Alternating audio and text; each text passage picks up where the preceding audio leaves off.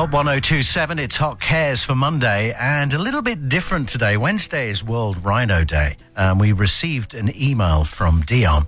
And uh, one of the things that, that uh, actually shocks me still when uh, you go on a game drive recently in the Pilanesberg and you see all these beautiful rhinos without horns. Sure, it's terrible. and it's not nice. Uh, we've got uh, Helen Lunn, who's a World Rhino Day representative. How can uh, we justify protecting rhinos when so many are basically struggling to buy a loaf of bread out there with unemployment and homelessness? It's a very good question, and I'm pleased you asked it. I know that we're actually facing all sorts of very problematical issues that COVID has exacerbated, and one of them is the plight of rhinos. But the reason that we're banging on about them is that actually rhinos have a very important role to play in something that's now reared its head at the same time as COVID, and that is the growth, the, the rapid increase in the effects of climate change. I think most of us have actually witnessed the terrible floods that have been going on across the globe and realized that these are far worse than anything we've seen. And maybe we face the same problem. And yet, rhino is the one creature in Africa that is considered to be able to actually almost stand up to fire. And the way it does this is quite simple. Rhinos eat grass, as you know.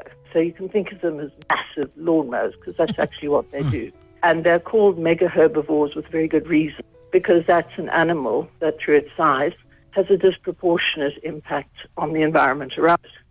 And what rhinos do is actually transform landscapes. They eat grass that many other creatures won't eat. And as you know, the savannas in Africa are the most important places for all sorts of wildlife. Without rhinos to shape the savannas, those other animals don't survive. And the savannas are actually huge carbon areas, carbon sinks. Um, it's not a constant, the carbon, but there are places that actually are better in some ways than trees because should a fire happen, the carbon hap- the carbon stays underground.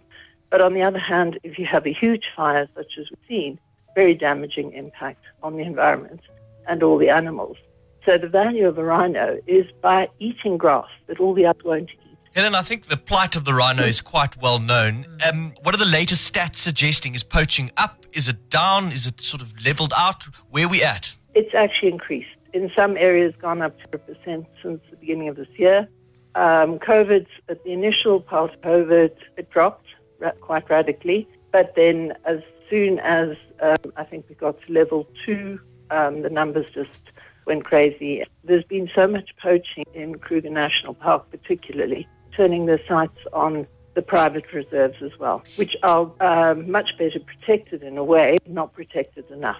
And that brings us to this fantastic campaign that we've got going for World Rhino Day with Rhino Connect and Baby Rhino Rescue, Wildlife Protection Services, and the Publicity Workshop. You've all come together to launch this campaign um, so that you can do what? What's really going to help to be able to curb uh, the poaching? Well, the tool we're looking at in particular with this campaign are these cameras that are provided by WPS Wildlife Protection Solutions. And these are actually to strengthen perimeter security. If you can actually be alerted before something happens, that's fantastic. They send back data which goes both to the reserve uh, management and anti-poaching team, but it's also sent back to America, Denver, and in Denver, they, they observe what's going on. And then they also have a team of volunteers who sit and watch this. But the great value of having America involved is that basically it's a time difference. So they can wake when people are asleep here. Helen, in terms of, of money, everything makes a big difference, doesn't it? 10 Rand will certainly go a long way, won't it? Yes, it will. We chose 10 Rand because obviously that's the rhino note, but also because 10 Rand is just doable. I think it, it doesn't even cover the cost of many things that we regard as basic.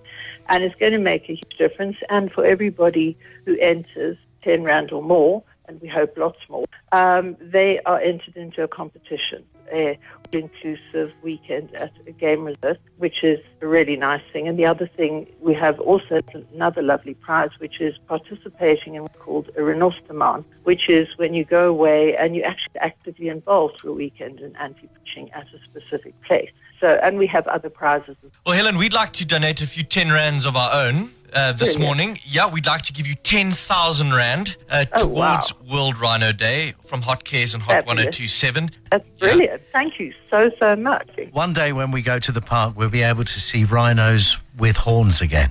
And uh, it's- Won't that be wonderful? yeah, You mentioned that lovely um, competition. How do people enter? If they go to Rhino Connect on Facebook, they will find directions. There's a few options on how to enter. So um, it's Rhino and the Connect. Um, Got their it. Facebook page has got all the instructions on what to do.